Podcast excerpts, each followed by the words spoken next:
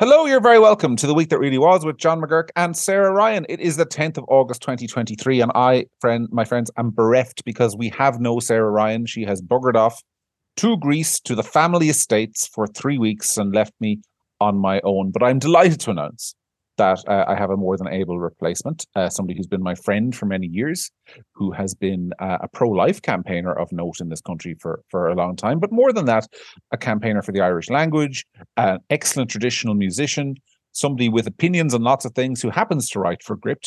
That is Miss Niamh Bhriain. Niamh, you're very welcome. Thanks, John. What a great intro. Ah, thank you. It's a it's a delight to have you here. It's been it's been a, a fascinating week. Uh, how did you spend it? Well, looking at, I suppose, at a lot of the madness that's that's occurring in the country, and I think somebody who seems to have noticed um, some of the the changes that happened, perhaps without anybody taking realizing what was really going on, is Senator Gerard Craughwell. And you, you wrote about that this week, John. Um, and you used the famous phrase from Howard Beale, I'm as mad as hell, I'm not going to take it anymore. Yeah, I thought it was very similar to that um, in, in many ways, because like if you think of that movie, and most people might not have seen it, but it's basically the story of a, a news anchor who just reads out the news normally, whatever's on the screen for most of his, his, his, his career and life. And then he gets told he's getting sacked, that he's not he's yeah. not up to it anymore and he basically decides to go rogue and he starts talking about um, all the stuff that really annoys him and all of a sudden this this old gray bloke who no one's interested in anymore everyone's tuning in to see what he'll say next and i thought there was yeah. a hint of that in gerard craughwell this week because gerard craughwell is i mean he's the definition of sort of an anonymous senator um, yes. Uh, you know, uh, uh we were talking about it during the week. We're trying to figure out when did he get elected, and it was 2014, as it happens. People might remember there was a, a by-election for the Seanad in which the Fine Gael candidate ran into some difficulties, and Gerard Craughwell was not anyone's favorite to get elected, but kind of, and I mean this with no disrespect to the senator, he kind of won by surprise and by default due to a, a flaw in the in the in the Fine Gael candidate at the time. He's yeah. been a senator. He's been a senator senator ever since, and he voted for the very thing which he's now really annoyed about, which is the Gender Recognition Act. He voted for it because he said he felt it was compassionate. Well, and well, isn't isn't that what makes it so interesting? That he voted is. for this, everybody voted for it. You know, nobody demurred against it. I, am sure anybody who did speak against it, like the usual brave souls, like Matthew McGrath, whatever, were just castigated and, and ignored.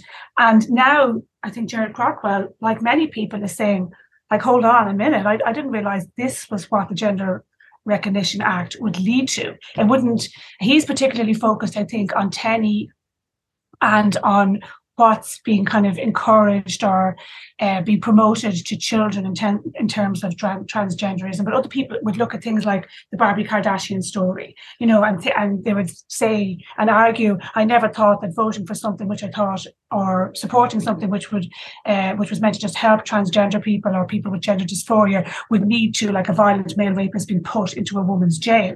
And and and the senator is kind of saying the same thing, isn't he? He's kind of saying, "Well, I voted for this. I thought it was an act of, an act of kindness in terms of uh, inclusivity and diversity and everything else." And I'm finding that it's having this horrible outcome where organizations are talking to children, people, children under 12, about being transgender and everything else that entails. What what I think is interesting about it um, is not so much his position, because there are lots of people, mm. lots of politicians who over the years vote for things and then say, "Oh, I probably shouldn't have voted for that." That's a that's a, a kind of common enough thing that happens, and you can forgive them. And I think we can forgive uh, Senator Craughwell in this case yeah. too. But what's interesting for me is the kind of raw anger. It wasn't just a the tweets weren't kind of going, um, you know, I, I shouldn't have voted for this in retrospect. They were going, I will almost devote the rest of my career to undoing this tremendous error, and I don't care if I lose my seat, and I'm going to war. Damn it! You know, that was the tone, and it's it strikes me that, um, and I said this in my piece, and I don't know whether you agree with it, that for years the most powerful sort of tool of progressivism in Ireland has been that anger, but directed against the church over the yeah. sense the sense that uh, rightly in many cases, that people felt deceived. You know, that there was this sense that you were mm. being told something from the pulpit on a Sunday, but priests were doing something different in the privacy of their own homes, and the church was preaching X, Y, and Z, but not practicing it. And there was anger and there was betrayal. Um, And I get the feel this is the first time I can really remember somebody who had been on the progressive wing kind of saying, I feel betrayed. I feel like I've yeah. been lied to. I feel like this message of compassion isn't really about compassion at all. Like th- that was what I thought was significant for me. Because I mean, if you yeah. want people if you want people saying the kind of things you and I would say about the Gender Recognition Act, I mean, they're ten a penny. But here's somebody who, uh, well, maybe not ten a penny, but like you know, you get a you you you you're not short of them.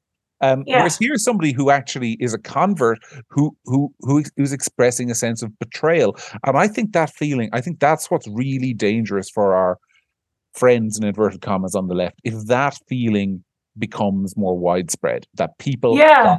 duped because that's you almost see, more important than the than the, the issue itself i think it is and, and you see that's what people especially don't like i think it, people won't hold it against you if you have a different opinion to them but they don't like the feeling that they've been duped and you use that word in your article hoodwinked and, and i think that actually really described what was coming across in Gerard craughwell's tweets because he was he was furious in the tweets and he wasn't holding back about what he thought or what he wanted to say like somebody said to me uh, when they were reading them that he, he was being very ballsy. And I know what they meant. Like he was saying what a lot of senators and TDs probably think privately and and are afraid to say publicly. And it, it seems to me that it's part of a kind of a, gro- a growing trend and that there may be a tipping point being reached around this issue.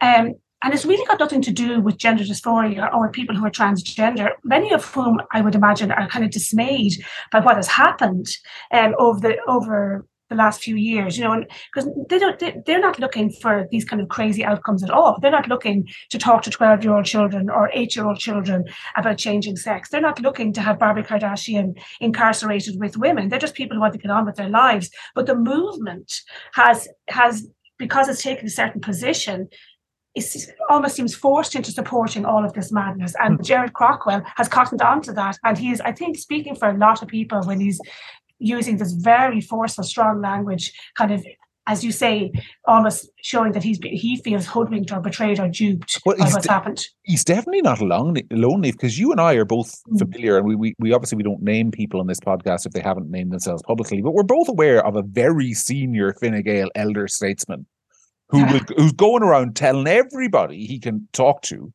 um, about how mad he thinks all this stuff is.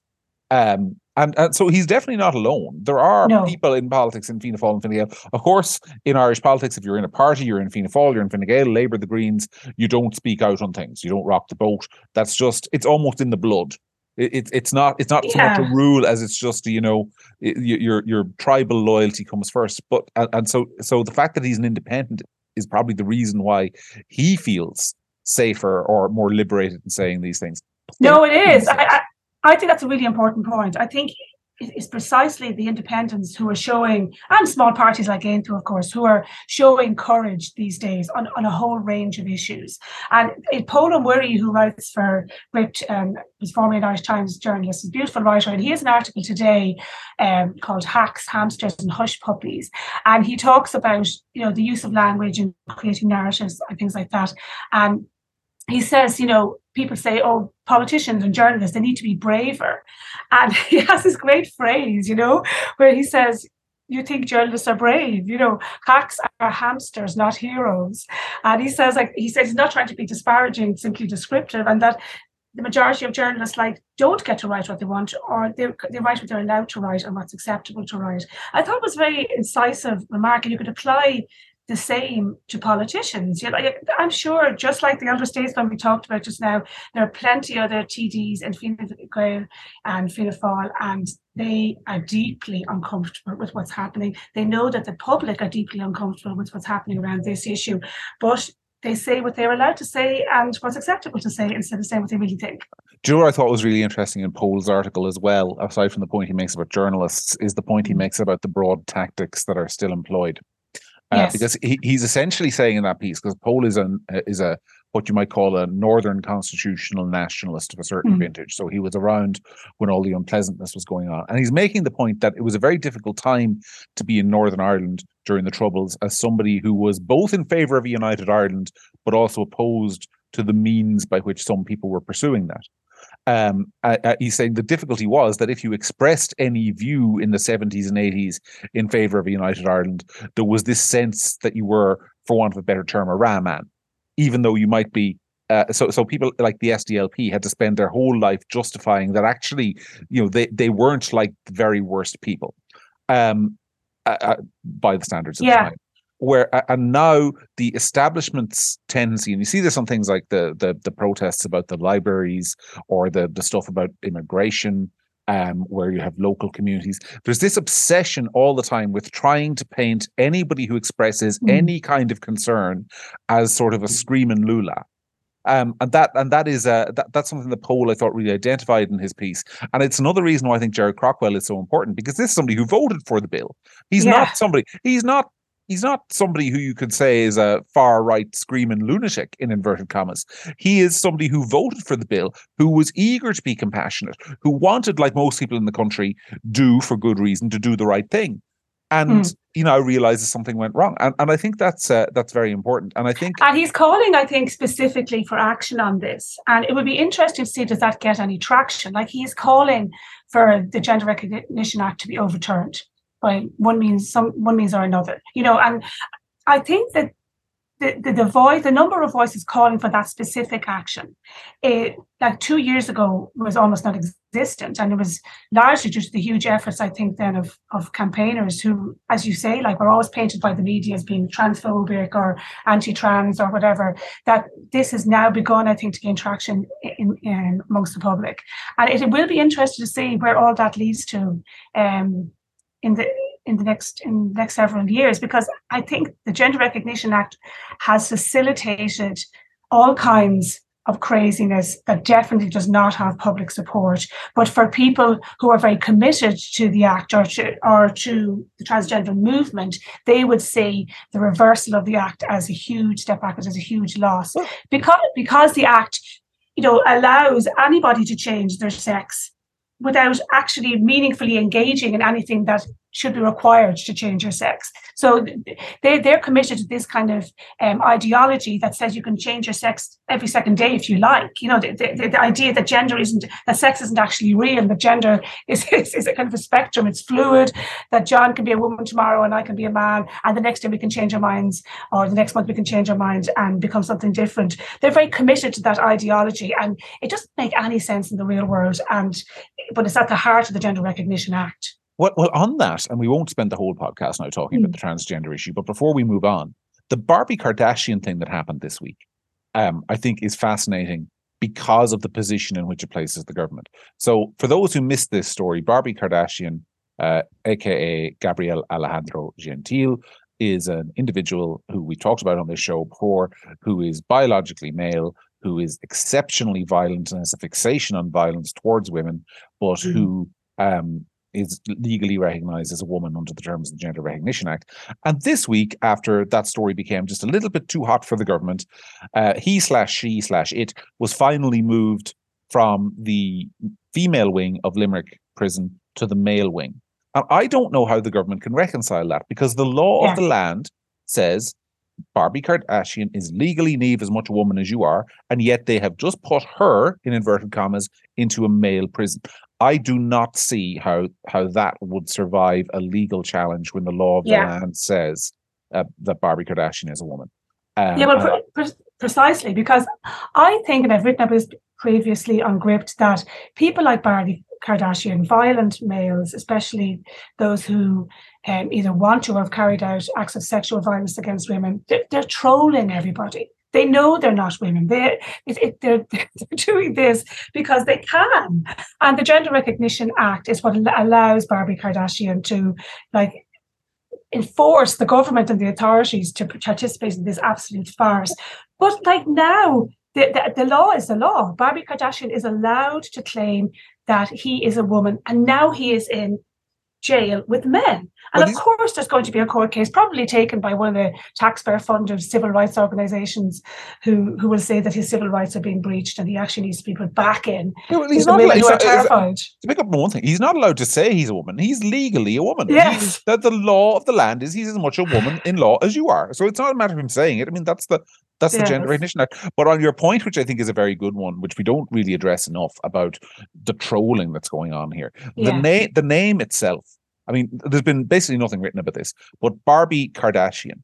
He, he's taken he's taken the most um, overtly sort of comically feminized Mattel character with the tiny waist and the big boobies and all the rest of it, mm. and combined it with Kardashian after mm. the, the Kardashians. Again, people who would be in many ways sort of exaggerated versions of sort of a certain kind of comic book femini- femininity um and and and use that as as as his slash her name it is obviously trolling i mean there i can't imagine there are many women out there who are seriously embracing womanhood as the full spectrum of womanhood who would deliberately choose for themselves what essentially amounts to a porn star name I yeah. mean, it, it is it's it's it's it's obviously trolling.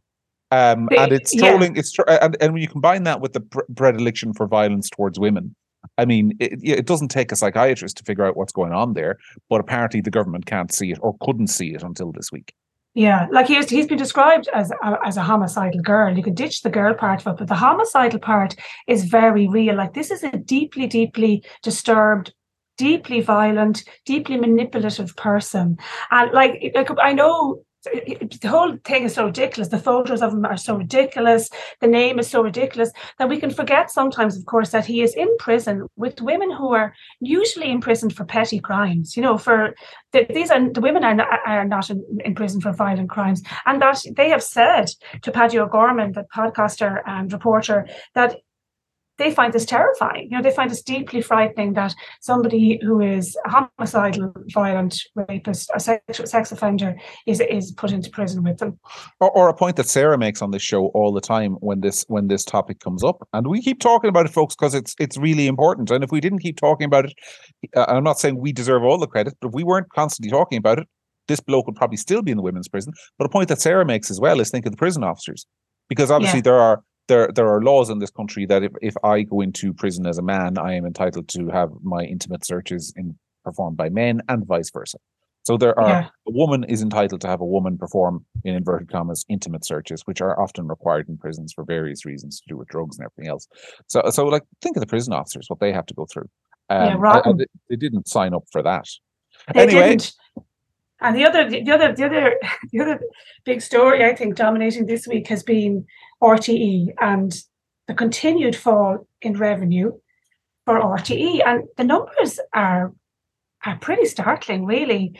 You know, the report um, out this week says that TV license sales for the first week in August fell by 900,000 euros, almost a million euros, and that the the since the controversy broke, the in comparison with last year, or they're seeing a fall of 3.7 million in TV license revenue, which mostly goes to RTE.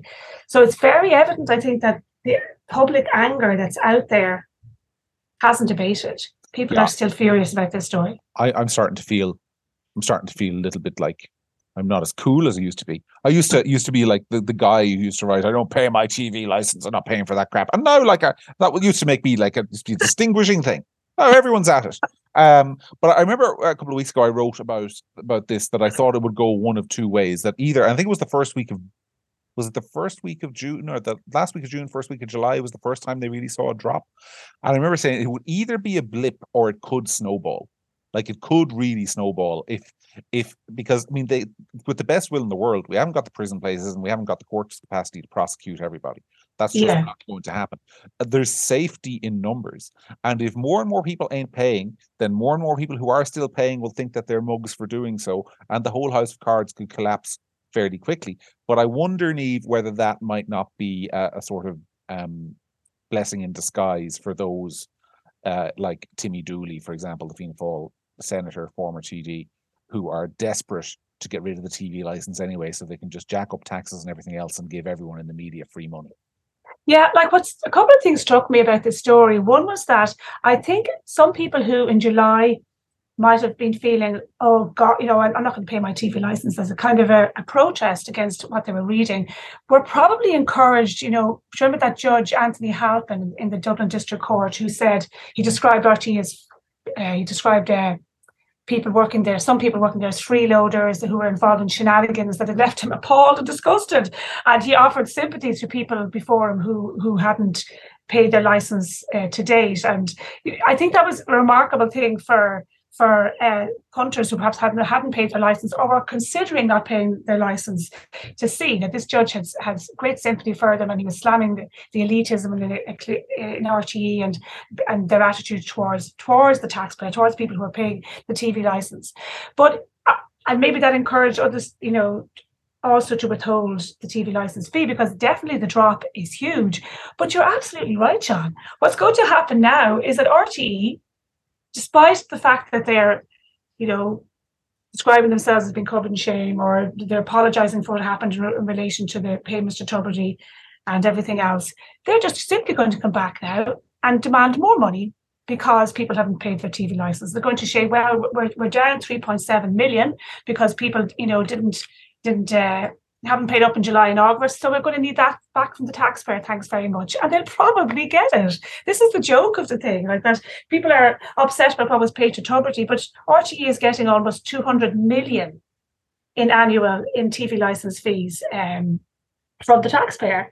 And they're going to probably probably ask for more now if there's any shortfall in what's been gathered. Yeah, and there is this huge hunger, and it's not just confined to RTE. I mean, like all the other media outlets, with the exception of ours, mm-hmm. uh, are, are, are gasping to get their hands out for money. Because as we know the media is a sort of an institution that's very difficult as you and i well know Niamh, to make money um, in in media. Um, it's very difficult because people don't necessarily see why they should pay for something that in many cases they can read on their screens for free. That's understandable. Um, and so a lot of the Irish Times, the Indo, the Examiner, all of them, and the local stations as well, are gasping for a government subsidy. And there are many people in the government who are gasping to give it to them because I suspect, though this is never said outright, but it's interesting when Timmy Dooley, who's sort of making the running on this, talks about this. He talks about the dangers of disinformation and the need for quality yeah. journalism. Like eh, th- there's obviously an eagerness among some in the political class to combat the rise of, in inverted commas, disinformation i.e., people talking about things like Barbie Kardashian, mm. um, by uh, by by giving the media incentives to stay on side um, and all the rest of it. So so there's a hunger to do this. But I think the person who it's really bad news for though is poor old Ryan Tubridy himself because I think if the if the government is going to turn around and bail out RTE over the TV license, there will have to be a sacrifice. There will have to be somebody who is sacrificed on the altar of see we've changed and we're better and we're different now and there's accountability. And I think poor old Ryan Tubridy, despite all his articles about how great Sinead O'Connor was, um, I think he is going to find it very difficult to get his job back. Yeah, mo- mo- most likely, I, I would say that's correct. It's it's extraordinary though because I don't, you know, the old adage, John, that you don't bite the hand that feeds you obviously applies here. And I think is really perverse for the Irish media to, to look for public for RT has always been publicly funded, but for the entirety of the Irish media to look for public funding from the government, because surely everybody knows this, you know, that if the government is funding you, what does the how does that then impact on how you report on government policies and government actions, on everything else related to uh, definitely like the political goings on in the country. Yet, I think for a lot of the media, they're just thinking it's really, really hard to break even. It's really, really hard to get subscriptions.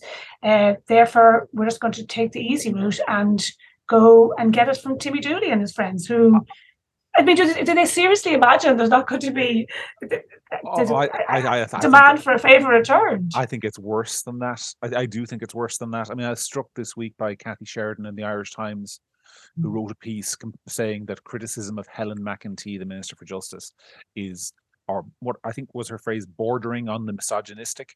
Mm-hmm. And it strikes me, I mean, one of the things that I, I, have been saying about most of the media in Ireland now for a long time is that in most democracies, when you think of a democracy and the role of the media, it is supposed to be to hold the powerful to account on behalf of the public. But in the way we've structured society, which is where, you know, you have in essence a, a, ruling class that is broader than simply the politicians. It encompasses civil servants and journalists and NGOs and charities and some of the big corporations, many of whom are sort of interconnected and people move freely from a job in one to the other. A lot of the media, especially with their employment opportunities now almost outside of journalism, almost almost being almost always being going to work for a politician or going to work for a charity yeah. or going to work for people. like it's been inverted. So now that many of the media seem to see their job as being to hold the public to account on behalf of the people in power. And and I thought that was like Kathy Sheridan's piece summed that up. You know, how dare you criticize Helen McEntee, you misogynists?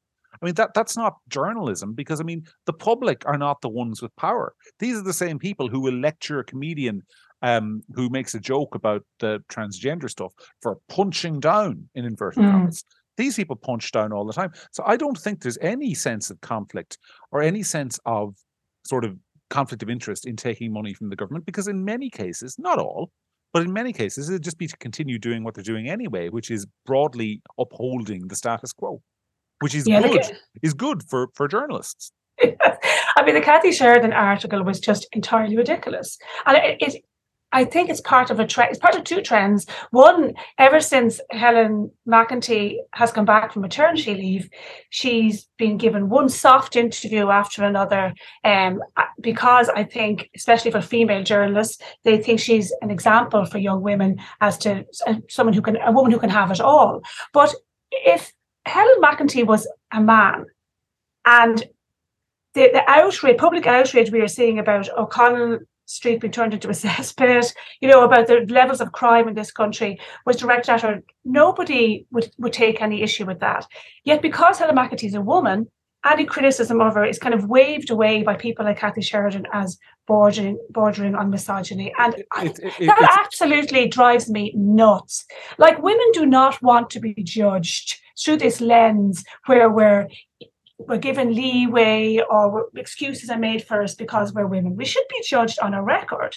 And that, that should apply not just to women in government, but to women across the board. You know, there is no equality. It's this kind of a false equality where excuses are going to be made for us and criticism is all criticism is deflected uh, because we're women. That that's just but, that's not that's not equality. It's bullshit. I mean, I agree with you, but I'd refine it a bit more in that it's not simply because she's a woman. I mean, where was Kathy Sheridan writing articles about criticism of ministers being misogynistic when Mary Harney was being kicked from pillar to post in this country? Yeah.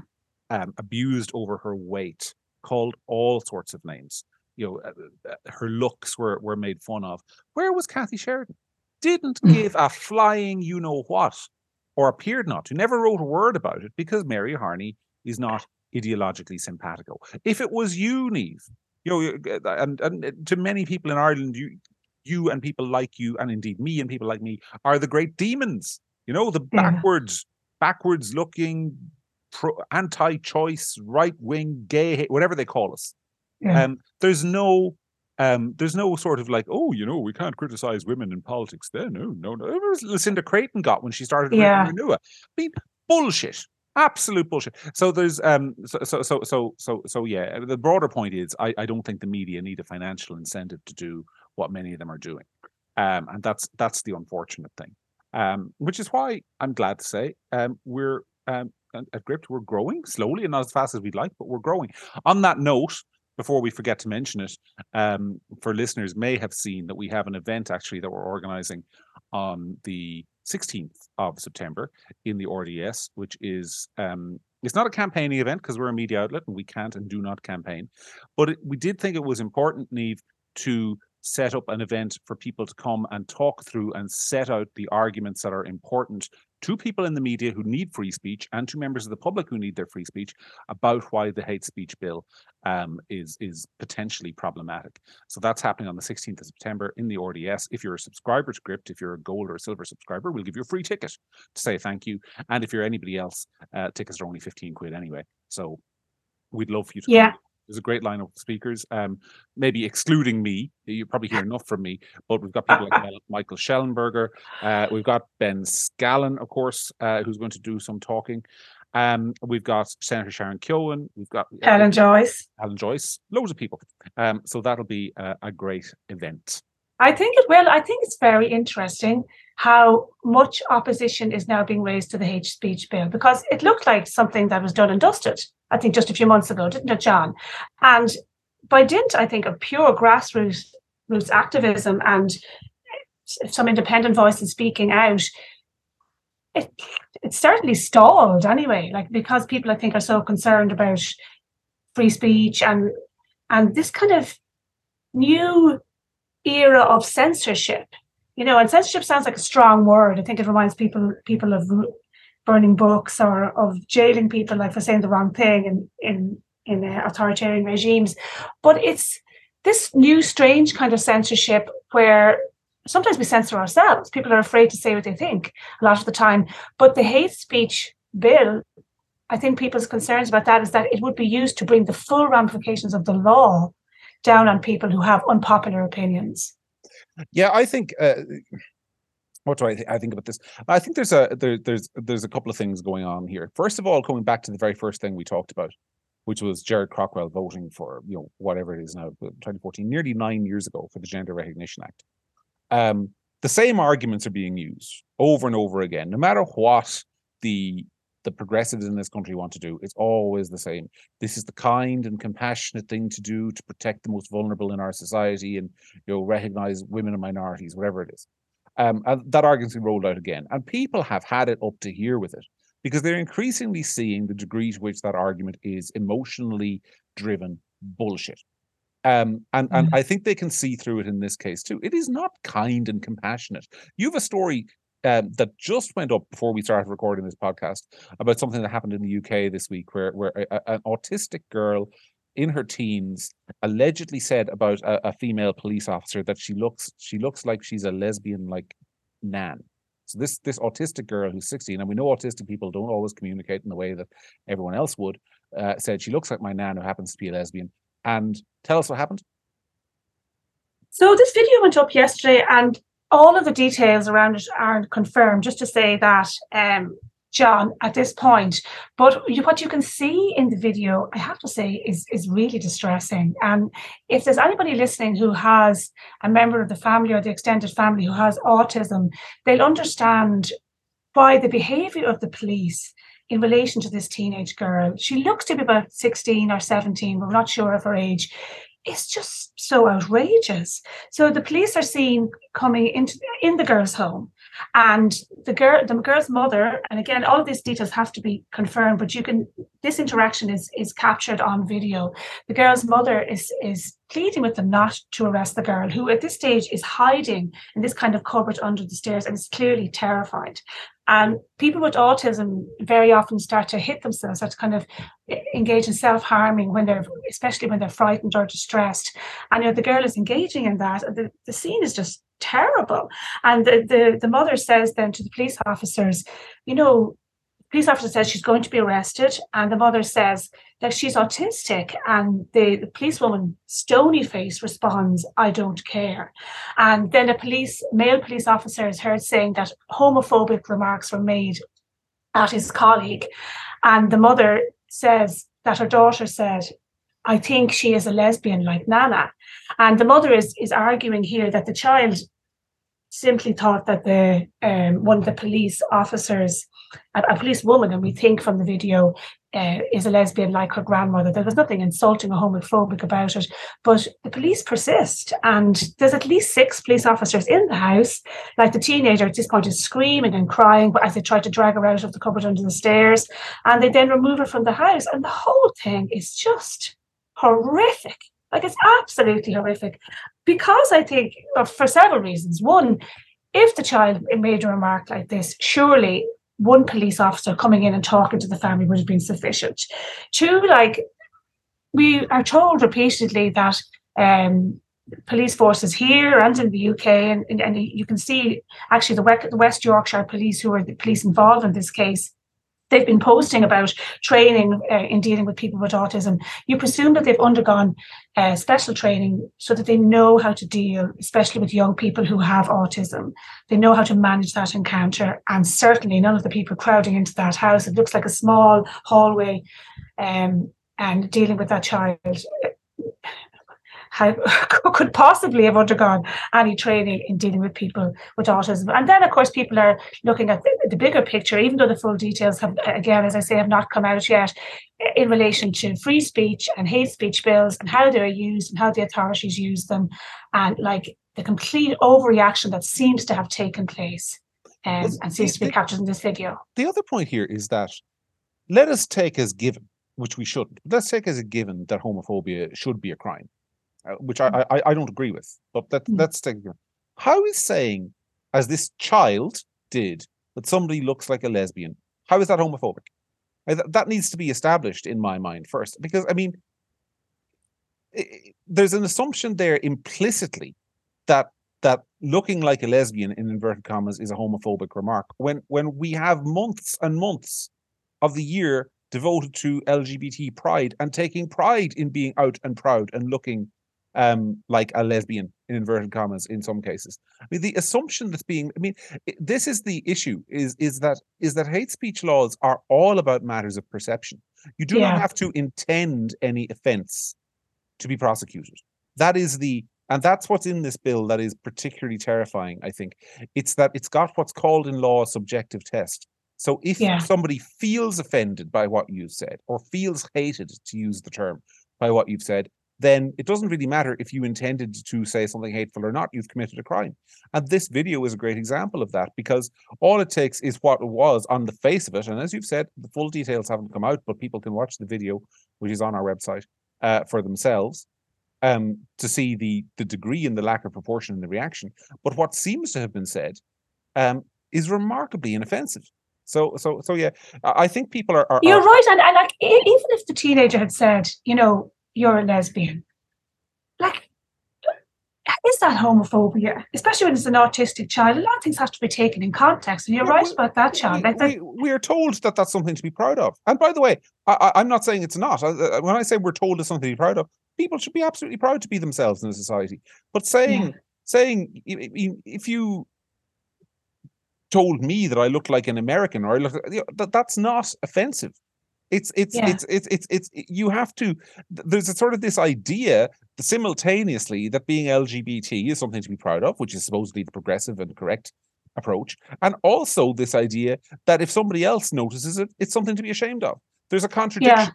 Um, there is, and even if the child had made a remark which a police officer considered offensive, was there any need for this complete over the top reaction? And I saw Caroline Farrow, who has been visited by police. Uh, she's a campaigner in the UK who has been visited by police uh, several times. They basically live in her house now. I think the police several times over, over what they considered. Oh, actually, in fairness, she's been visited by police several times over complaints made by other activists saying that she made that she posted offensive tweets and you know she says the same thing that four it was often three or four officers who came to her door to investigate a tweet and you can't blame people for looking at this kind of nonsense and then looking at this really distressing video um, of this of this particular girl being arrested and and not making like the very obvious remark, which is like you can't get a policeman or a garda when you need one. you have you're looking at the, this absurdity. Yeah, and you it is, and it is a form of this is the other thing with the hate speech bill um, and all hate speech laws is that they are by definition political policing because you mentioned caroline farrow now caroline farrow is somebody who i would agree with on some things but i would consider caroline um, and I, I, mean this with no disrespect to her at all, but sh- her basic political worldview is that of a very orthodox Catholic. That's fair assumption, isn't it? Needs fair description. So she would have very strong views on things like, um, no more than I do, on things like abortion, uh, gay marriage, euthanasia, but and she would articulate those in a particularly Catholic way.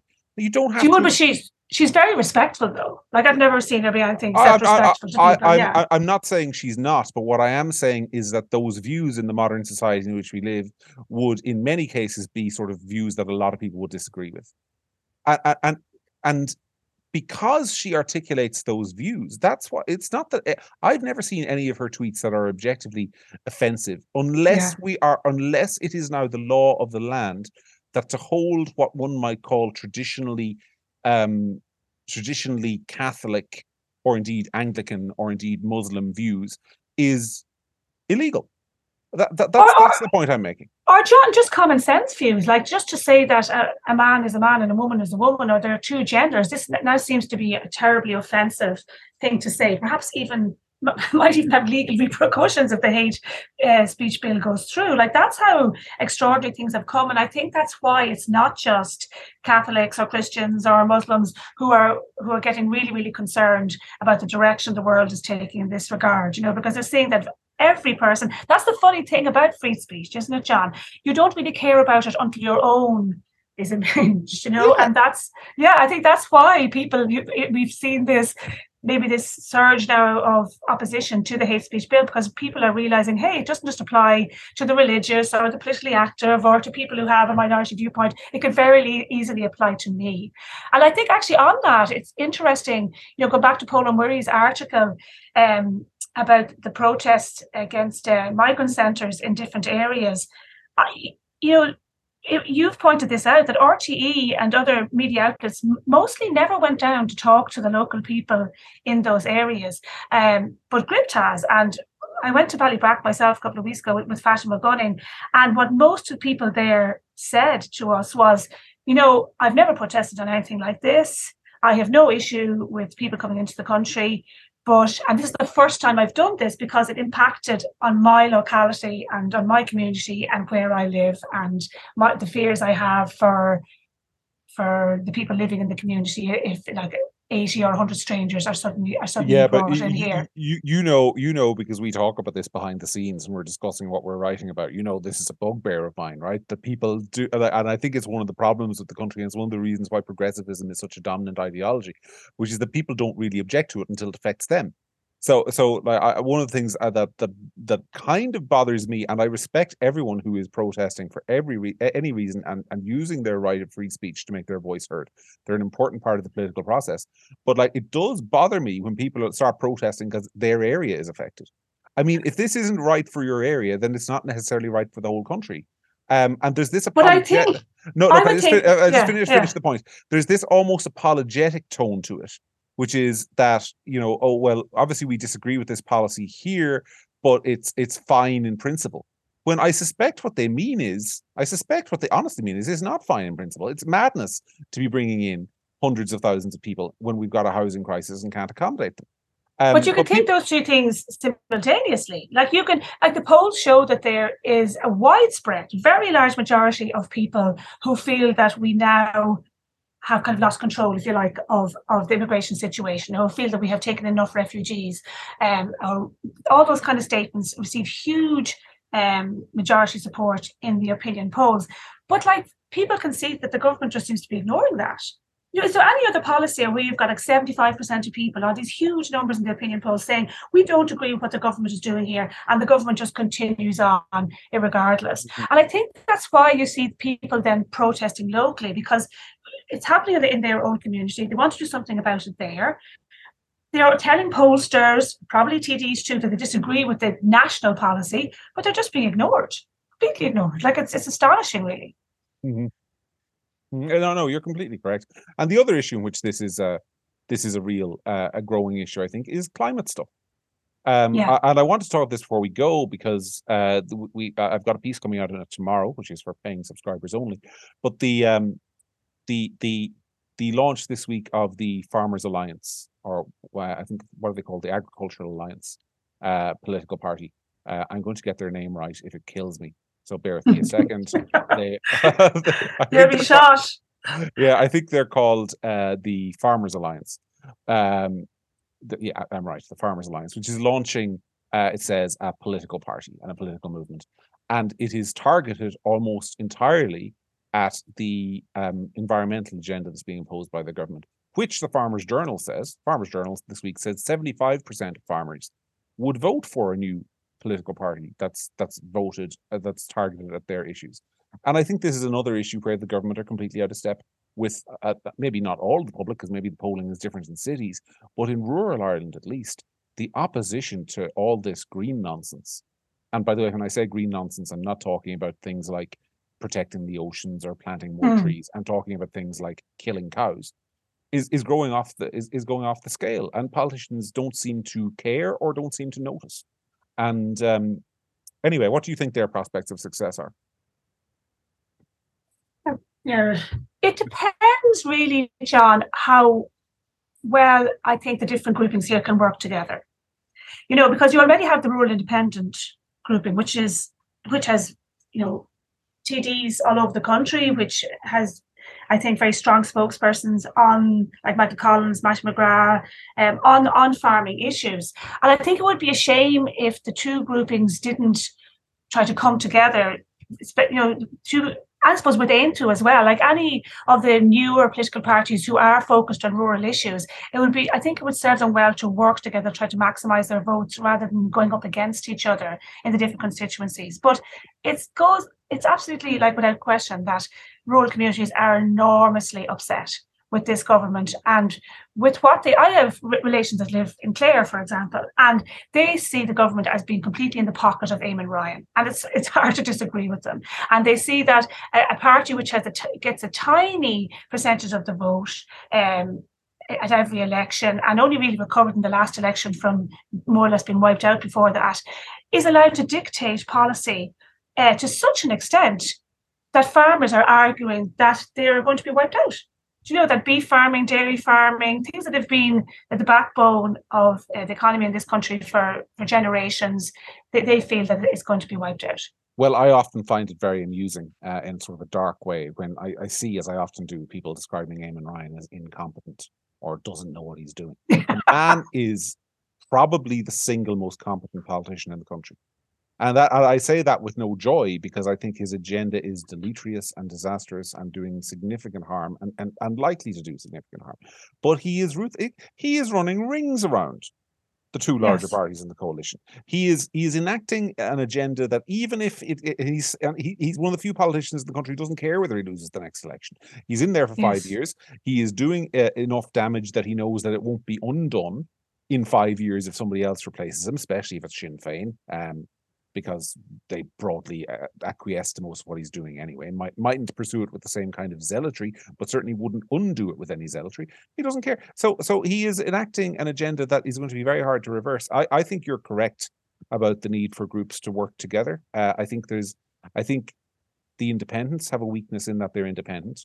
So I mean, and I I say this with love because I, I, I have great admiration for many of them in that group. But I mean, you know, unless you put pool your resources, you can't wield power. Uh, and they seem reluctant or unable so far to wield to, to pool their resources effectively.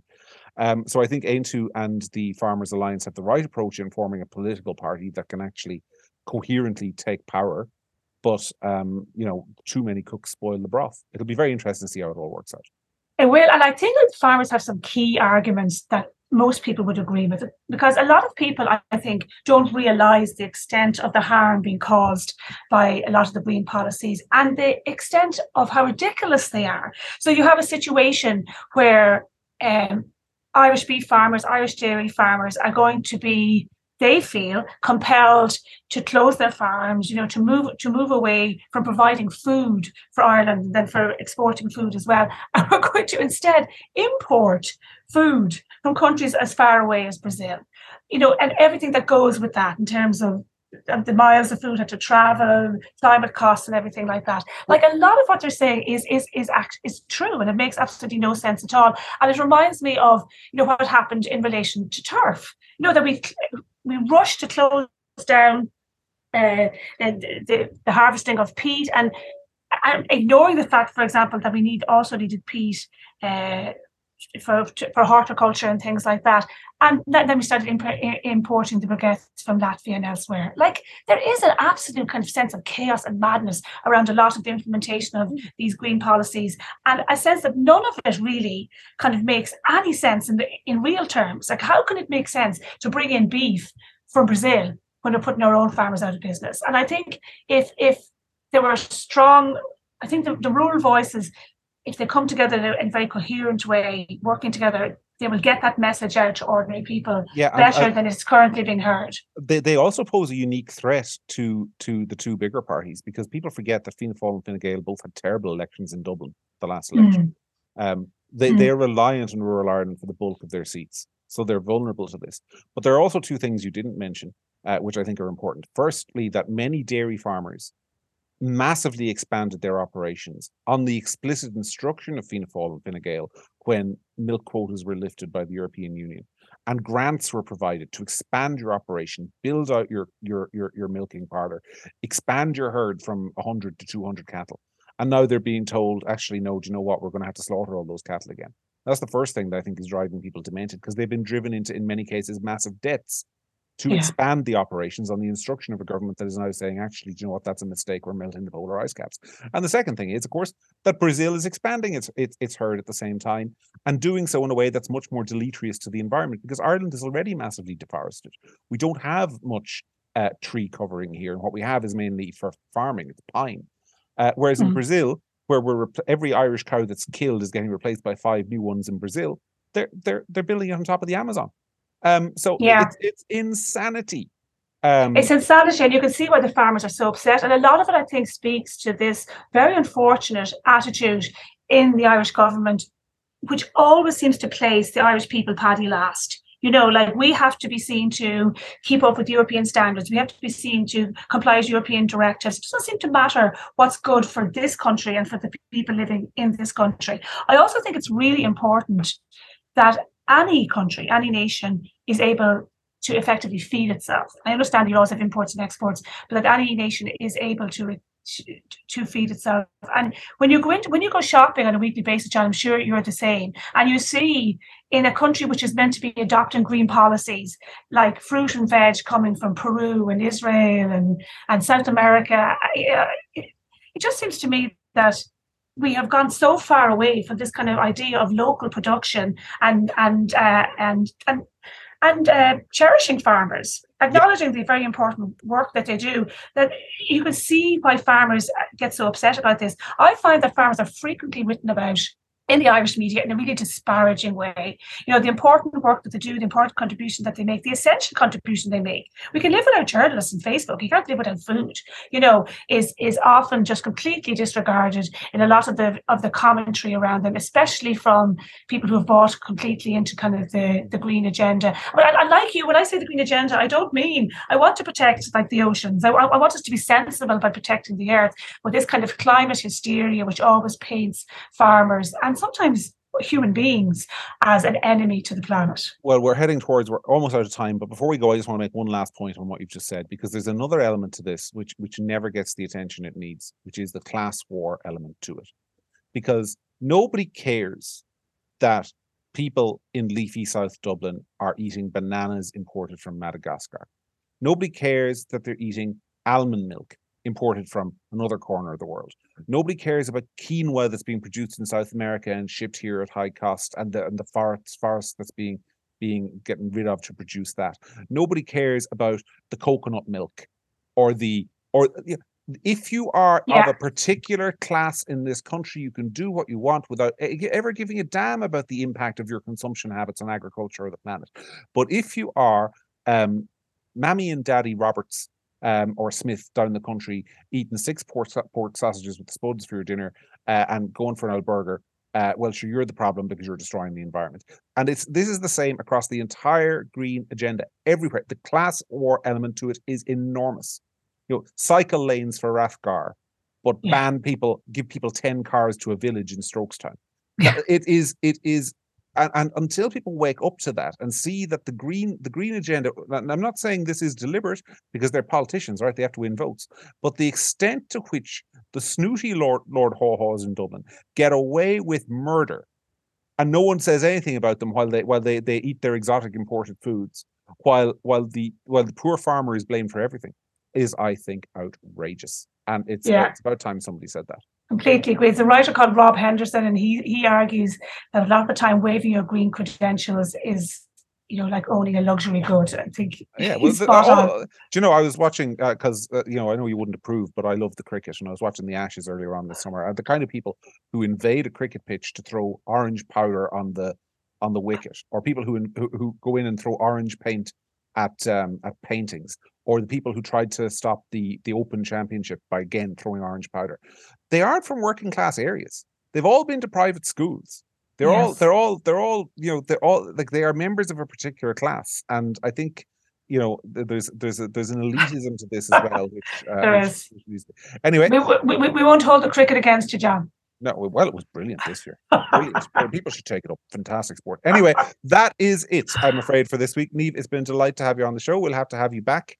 Um, Sarah, I think, is gone for another two weeks. Though she might pop in if she gets bored on her holiday. And Keith Ah, she might. annoys her, annoys her too much. But uh, until this week, from me and from Niamh, that, my friends, was the week that really was.